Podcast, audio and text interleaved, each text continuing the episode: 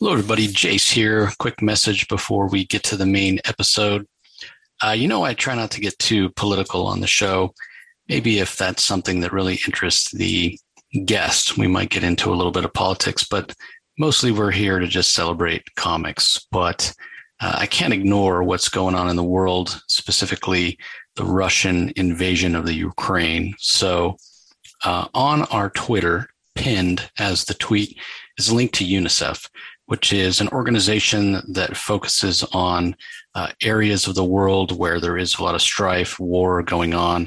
Specifically, they try to provide clean water, medical care, and other uh, essential needs specifically for children and families.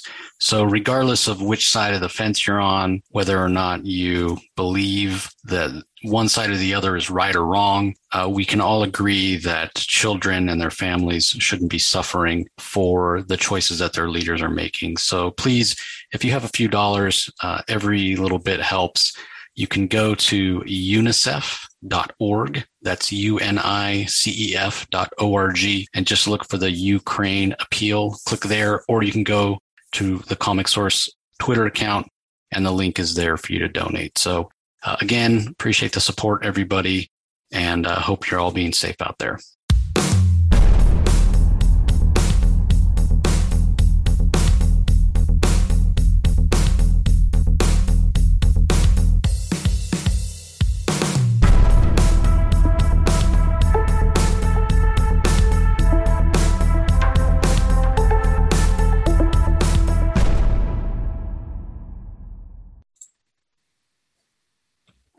Hello, everybody. Welcome to another episode of The Comic Source. I'm your host, Jace. This is a creator owned spotlight. We're here to talk about a new campaign that launched on Zoop today. Uh, the campaign is for a book called Dead Dreams, and I have the writer, Brittany Matter, and the artist, Dailen Ogden, here to talk about it. So, ladies, thank you for joining me. Thank you for having us. Yeah, thank you so much. Yeah, and I appreciate uh, you letting me get a chance to look at the book. It's a very intriguing idea.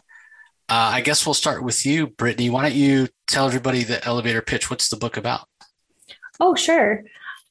Uh, the book is a horror edged sci fi thriller. Um, think Fringe meets Orphan Black. And it follows timid Pina Axeltree, uh, who's looking to live out her dreams of becoming an actress.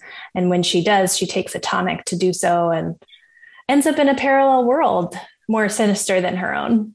So. Yeah, and it's uh, relatable in the way that we all have dreams, and I especially want to talk about the idea of sort of missed opportunities and regret because that seemed to be something that was kind of there. Like so many of us think, well, if I just known then what I know now, and my life could have been, you know, it's sort of that uh, kind of a what if scenario.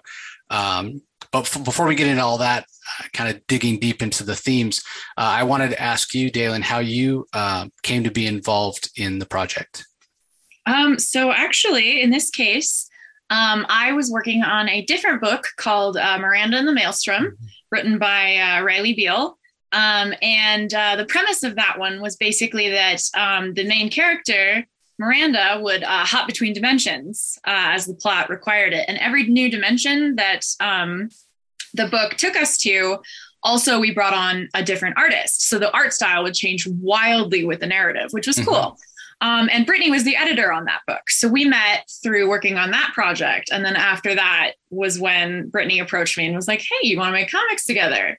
and um, she came to me with a with a fully fully formed script. Um, so that is how I came to uh, to to get on this particular book. Cool. I'm interested uh, in learning kind of how you developed the look and feel. Like how how did you know did you nail it right from the start or, or what have you? But before we get to that, uh, Brittany, how long did it take you to develop this idea? Is this something you've been kind of noodling away in the back of your head for a while? Did it just show up kind of fully formed in your consciousness? Like, give us uh, an idea of kind of the um, the development of the project. It's definitely uh, been noodling since about 2016, um, and I think I I reached out to Dailen in 2017 or 18, maybe. I'd have to look back at my emails. Um, uh, I actually started off with a completely different team for the pitch.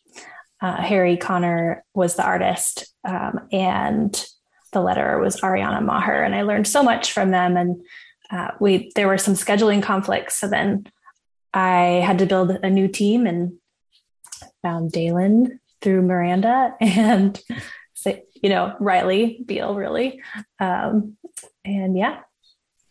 So in terms of, of, the way the book looks, I mean, because when we're talking about comics, obviously it's so much about the, you know the sequential art, the visual storytelling aspect of it.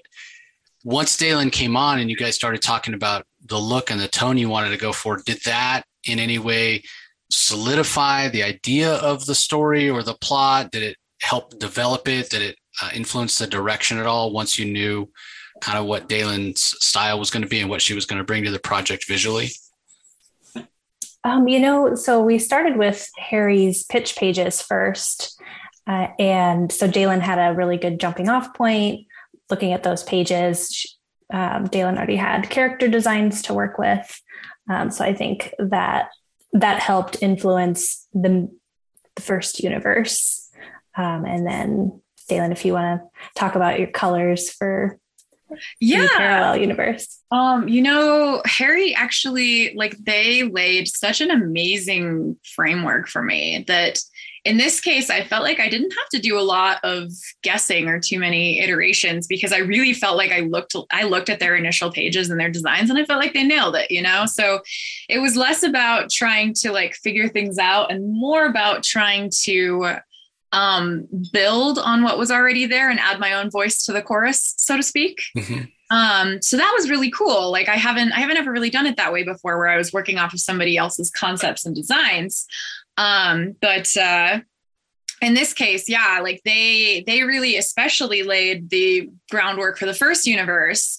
And so after that, you know, like they had a little bit of the second universe as well to look at, but it was really just about like enjoying sort of the push and pull of the contrasts between them too. Um, so especially in terms of like color palettes, um, they have like really obviously different uh, color palettes depending on where you're at uh, in in the worlds and in the universe. Um, and so getting to explore that was really fun. Yeah, you, uh, I would think that in a way that would be a challenge to make sure that you're like you said your voice is is coming through so was there uh, you know, like you said, you had the character designs and kind of the the framework. Uh, was it back and forth at all with you and Brittany once you came on the project, just to say, okay, am I am I heading in the right direction?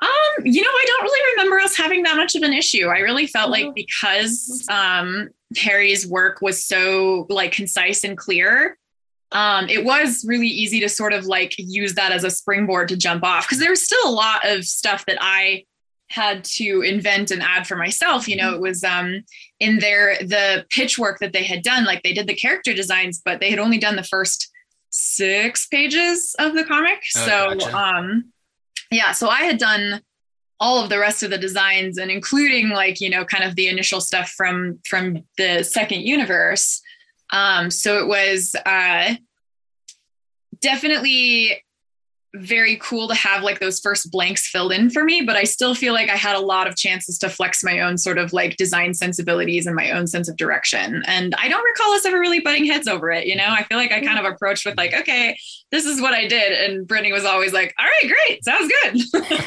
so it was almost just like you had a, a head start, but it, it, what Harry did wasn't maybe so far from what you might have done had yeah. started from the beginning. Yeah, I really felt like um like they are a very talented designer and and drafts person and so i really felt like a lot of what they did was stuff that like if anything it pushed me to take those first couple of pages especially farther than i might have taken them on my own. Mm-hmm. um so it was really cool. Like um i felt like they gave me like an awesome framework to work off of. Yeah that's really cool uh, well, going back to this idea of uh, of dreams and and the, the, title "Dead Dreams" right away, I think it, it kind of pulls you in. because um, it does talk a little bit uh, or speak to this idea of, of regret, you know, like a dead dream, something you've given up on, you know, oh, maybe in high school I dreamed about being a, a sports star or a ballerina or, or whatever, you know, the crazy dreams we have when we're kids before we, I mean, nobody ever thinks, well, I'm going to be a, you know, a grocery store cashier or, you know what I mean? Like, but somebody's got to do it. So uh, talk to us a little bit about developing that idea, Brittany, in, in terms of, what you want to explore and how you want it to be relatable to people because i think i would say every single person even you know the most successful movie star or singer or whatever everybody has dreams that don't come true so i think we can all relate in that way yeah definitely uh, i think i was unhappy at my job at the time and thinking about my dreams that i didn't pursue for you know all kinds of reasons. Um, so that that's kind of where the idea came from was thinking about okay, like maybe what's next? What what would make me happier? Maybe pursuing a different dream of my own. Um, and yeah, I imagined, you know, this sort of surly vendor selling dreams, uh, kind of like snake oil, you know, mm-hmm. uh, and Dagger is in the shot here, which is hilarious. yeah. Um, and yeah, I think that, and really, there, there is something that I think everybody can relate to in that regard. I agree with you. Yeah, and when we talk about that, you know, you talk about well, when I was a kid, I had a, this dream or that dream. I wanted to be this or that, and then you know, like we said, reality sort of sets in. Um, but I think the other important thing to keep in mind, I mean, I the job I have, I, I work in IT uh, as my day job, and that's something I, I, you know, certainly never dreamed about doing when I was a kid. But like when I st- sit back and I look at it objectively, I have a really good job, and I, you know, I enjoy it, and it, it has value, and so I mean, that is a good lesson that, that maybe if your dreams don't come true, it doesn't necessarily mean you're a, a failure or something went wrong. And obviously, we don't want to spoil, but you're certainly going to be taking uh, Pina on a, a journey. Um, and I wonder if we might head in, in that direction. Everybody has regret, but at some point you have to sort of let go. You can't live in the past, can't live in regret. You'll never be happy, right? Mm-hmm. Yeah, absolutely.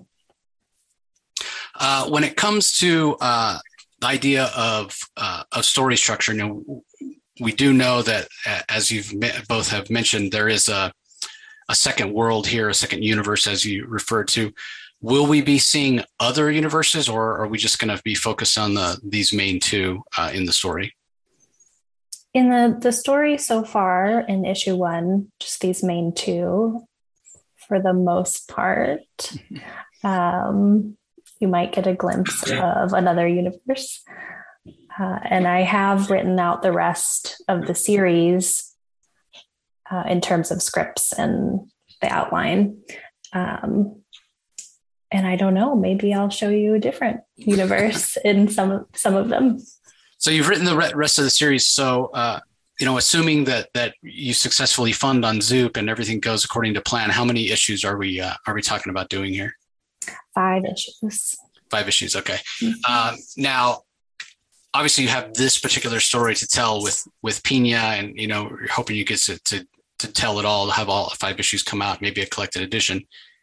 The concept, though, is so much bigger than just one person. I mean, you could you could almost do an anthology or you know an ongoing with all these different people that come up to the booth to um, you know to try out different different dreams different potions uh, do you have more ideas for other stories in this in this kind of world?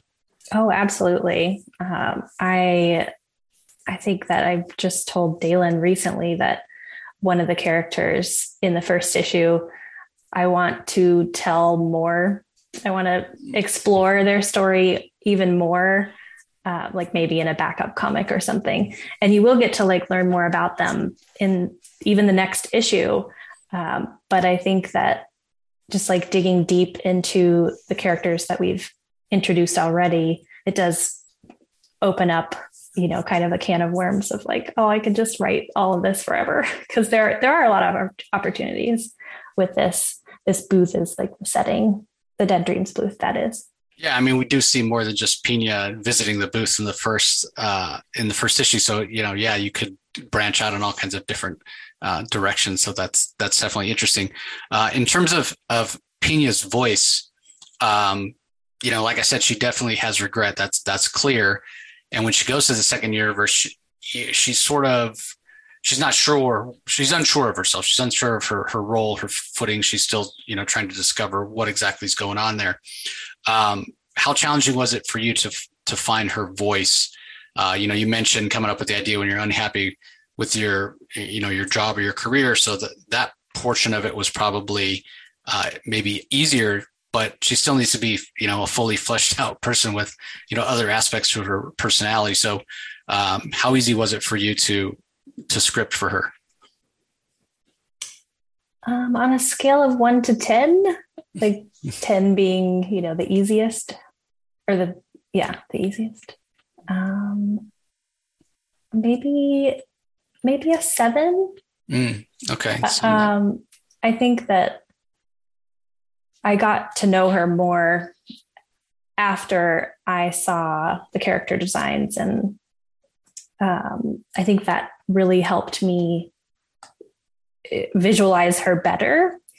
Um, and and seeing her sort of her timid expression and you know the sweat on her brow for example um, how she's just kind of nervous. And i think that that helped me find find her voice that she's just unsure and kind of in disbelief.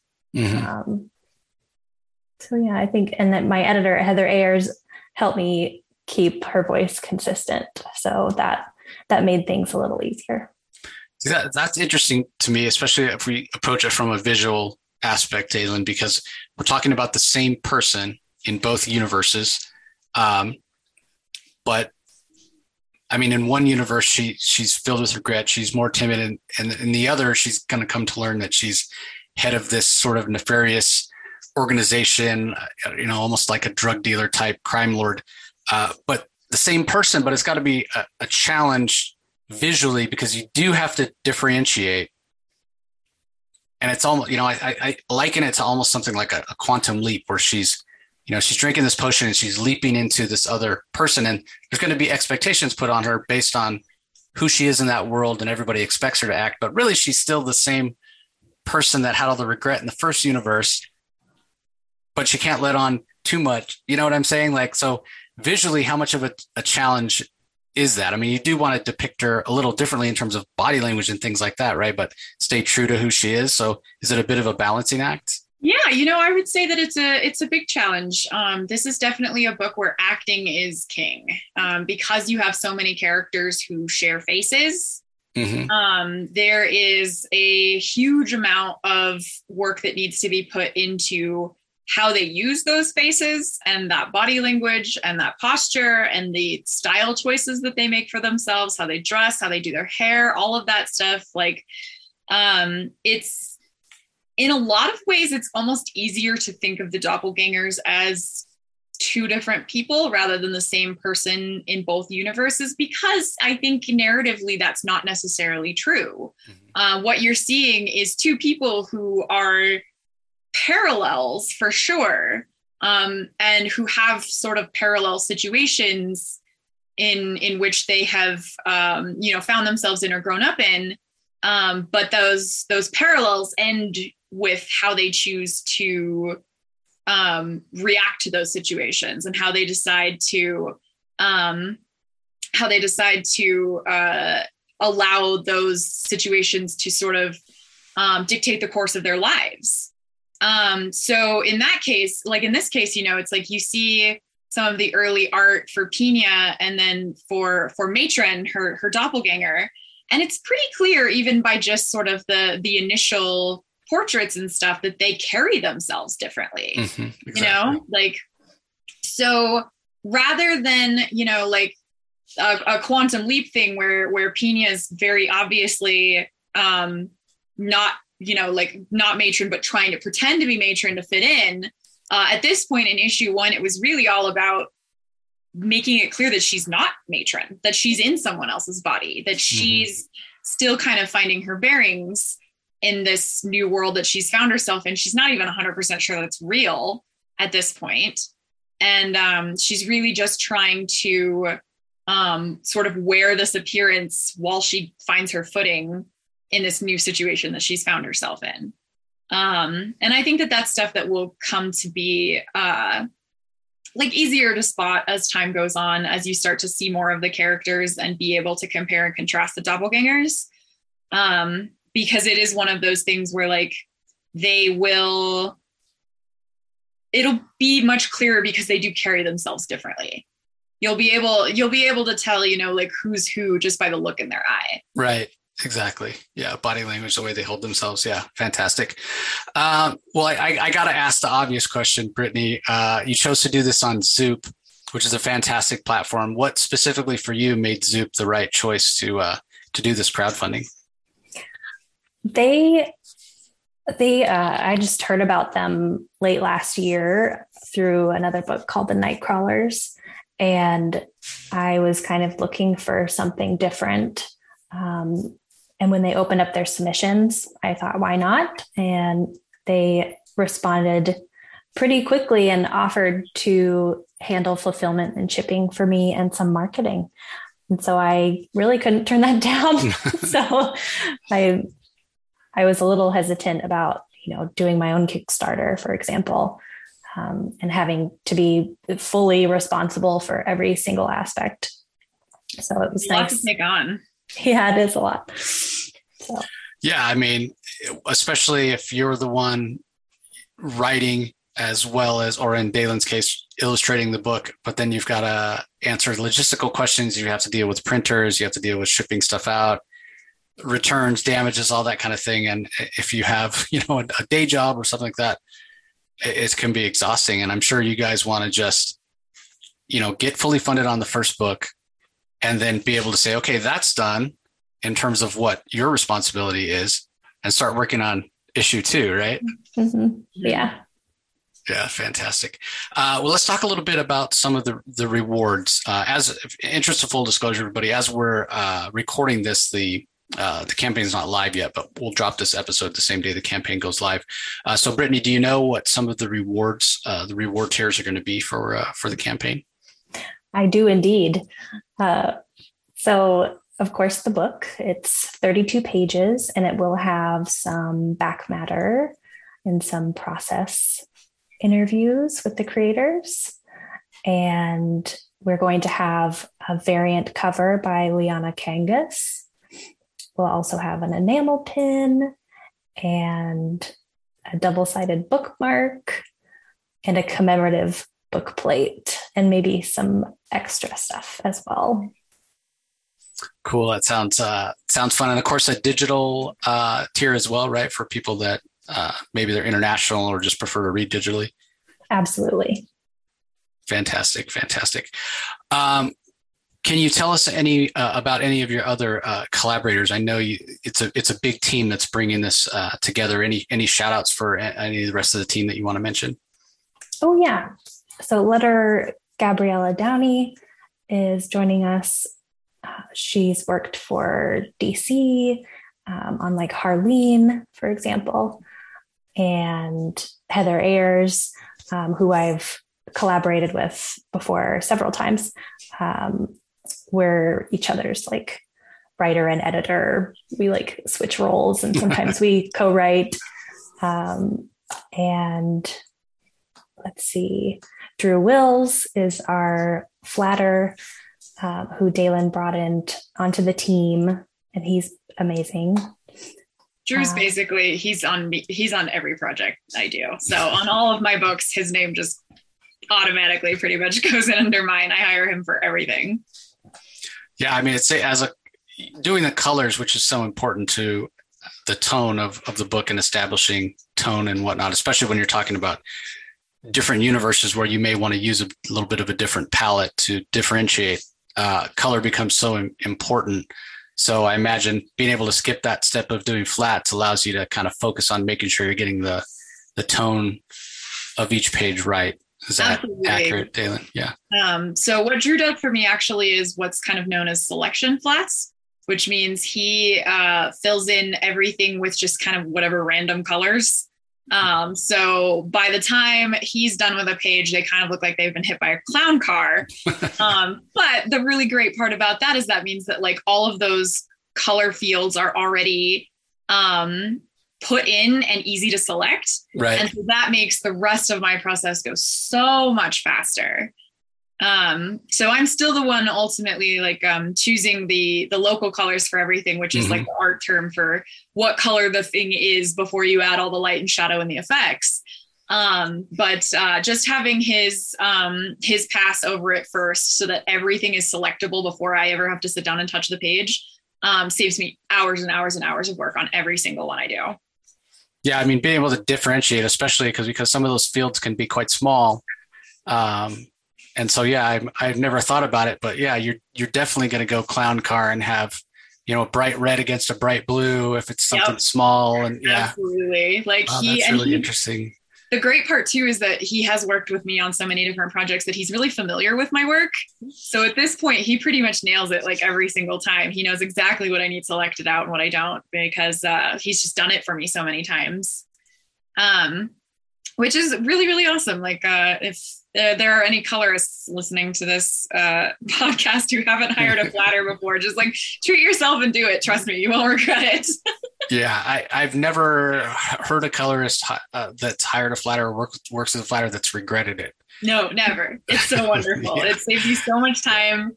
Um, I've flatted for other people too. There's something about flatting work that's not your own that makes it like way more bearable to do. um, but yeah, definitely big ups to Drew because uh, all of my projects would not be in the form they are without him. Yeah, fantastic. Uh, and Gabrielle's work is uh, is really great too. I, I, I always say, and I, you know, Brittany as an editor, you probably will appreciate this. Uh, a good letter is, is, I liken it to like a baseball umpire. Uh, if you're talking about them, it's because they've done it. They're doing a bad job. Like if you notice them, you know, mm. they, they fly under the radar and they don't get enough credit if you're not talking about them, they've done their job perfectly. Because nobody ever notices, or not enough people notice when a letter does a really good job. Um, but when they do a bad job, it's the first thing you notice. A comic can can be unreadable if the mm-hmm. lettering is not done correctly. So it's one of those things they get too much blame for when something goes wrong or goes horribly. They don't never get enough credit when it goes right. Yeah. Yeah, uh, Gabriela has been amazing. Um, she is I, I just I love her so much. I love everybody on this book, to be honest. Yeah, that's always fun too when you get a, a good creative team where it's kind of like lightning in a bottle and it, it everybody's having a good time. That comes across to the reader that people are enjoying uh, putting the book together, and the fact that it's your own book, you know that it's it's uh, it's crowd funded you're building a community you're passionate about it because it's your baby uh, again all that stuff comes across to the to the readers it's very uh, it's very much uh, fun for the readers to be able to experience that and again it's this idea of, of community that that, um, that zoop is helping to uh, to foster here mm-hmm. Uh, so as we're winding down here, uh, again, everybody, the campaign just went live today. I will remind everybody, as I always do, the best thing you can do to help out Brittany and Dailen and the whole team is to spread the word on social media, even if the project doesn't sound like it's for you, or uh, if you just don't have the means right now to fund it. Like maybe it sounds, oh, I would really love to be a part of that, but I just can't uh, afford it right now. Best thing you can do, share it on social media. Let's get the word out. So everybody that wants to join uh, has an opportunity to see it and go to zoop.gg and check it out. There's a link in the show notes that goes right to the campaign page, so you can go and uh, and at least check it out.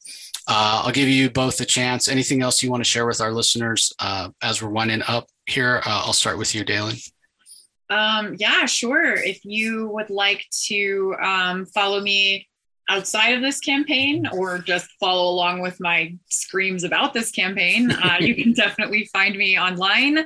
I am at Dailen Ogden, D A I L E N O G D E N on Twitter. And I'm at Dailen Dailen, which is just my first name twice uh, on Instagram. Um, and uh, yeah, that's also a great way to keep in touch with uh, the other projects that I do and uh, what else I have going on. So fantastic. Uh, and I'll put links to Dailen's social media in the show notes uh, as well, everybody. Uh, what about you? What about you, Brittany? Any last thoughts? Um, yeah, I hope you come out and and dream with us. Uh, we're going to have some early bird incentives for people who jump on the Dead Dreams train early. Um, and you can find me on social media at Brittany Matter, B R I T T A N Y M A T T E R. And I I also write a newsletter. It's weekly. It's called A Matter of Fiction, and I interview comic book creators, much like yourself. Fantastic. Uh, so, yep, everybody go check it out. Make sure you take advantage of the early bird specials. Uh, I got a chance to read the book. It's very intriguing, really great idea, uh, really compelling. I can't wait to see where it goes. So, uh, thank you too for joining me. Really appreciate you chatting. Uh, best of luck with the campaign and uh, look forward to more issues. Thank you. Thank you so much. Yeah, my pleasure. Uh, and to all you listeners, we want to uh, send our uh, appreciation as well. We couldn't do this without you. So thanks for joining us, and we'll talk to you next time. You can find the Comic Source podcast on Spotify, Apple Podcast, Stitcher, Google Play, or whichever podcasting app you prefer. Please tell all your friends about us, subscribe, and rate us. The ratings really help with our visibility and our ability to reach new listeners, especially five star reviews on Apple. Also, be sure to visit us at lrmonline.com to join the conversation, access the show notes, and discover all our other great pop culture content. If you want to email us, the email address is thecomicsourceblog at gmail.com, or you can follow us on Twitter, twitter.com forward slash the comic source. Do a search for the comic source on Facebook and Instagram to follow us on those social platforms. All three spots are great places to find out when we release new episodes as well as follow all our convention coverage. So, once again, we want to thank everyone for listening, and we'll talk to you next time.